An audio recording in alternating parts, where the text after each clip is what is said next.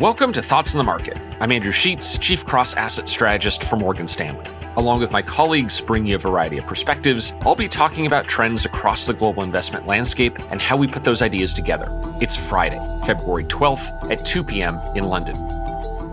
At Morgan Stanley, we believe that inflation will rise, but that the gold price will fall. So let me explain why I don't think that's a contradiction and why it's other commodities, not gold, that we think perform best in our central scenario. Gold has been a store of value for thousands of years, but over the last 20, its track record as an inflation hedge is somewhat inconsistent. From 2003 to 2012, gold did very well in almost every possible environment. A boom through 2007, a financial crisis in 2008, a recovery in 2009, 2010, and then a European sovereign debt crisis in 2011 and 2012. And then, for the next five years, gold did poorly across a similarly wide range of environments and moves in inflation expectations. That inconsistency seems pretty relevant. The type of inflation we're forecasting also isn't particularly extreme. Morgan Stanley's economists forecast US inflation to rise a little over 2% over the next two years. So this is hardly the runaway type of scenario for inflation that gold would seem best suited for. Gold is also an asset where the narrative matters. 2020, a year where gold did very well, saw a global pandemic, a collapse in economic activity, uncertainty over Brexit and the US election, and central banks everywhere lowering interest rates to make cash less attractive to hold.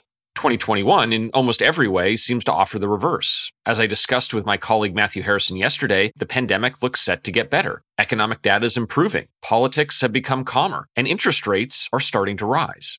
Finally, gold scores poorly on the more quantitative cross asset approaches that my team runs. The yield on gold is low, especially relative to other commodities. Its valuation isn't particularly attractive. The price momentum is poor, which is to say that commodities that are falling often tend to keep falling. And current economic data, which is improving, has often meant gold underperforms other assets. Other commodities, in contrast, such as copper or agricultural commodities, screen far better across all of those same factors I just mentioned, and they also show good historical performance in periods of low but rising inflation. As for gold, my colleague Susan Bates forecasts a price a little under $1,800 an ounce by year end, implying further declines from current levels even as inflation rises. Thanks for listening. Subscribe to Thoughts on the Market on Apple Podcasts or wherever you listen, and leave us a review. We'd love to hear from you. The preceding content is informational only and based on information available when created.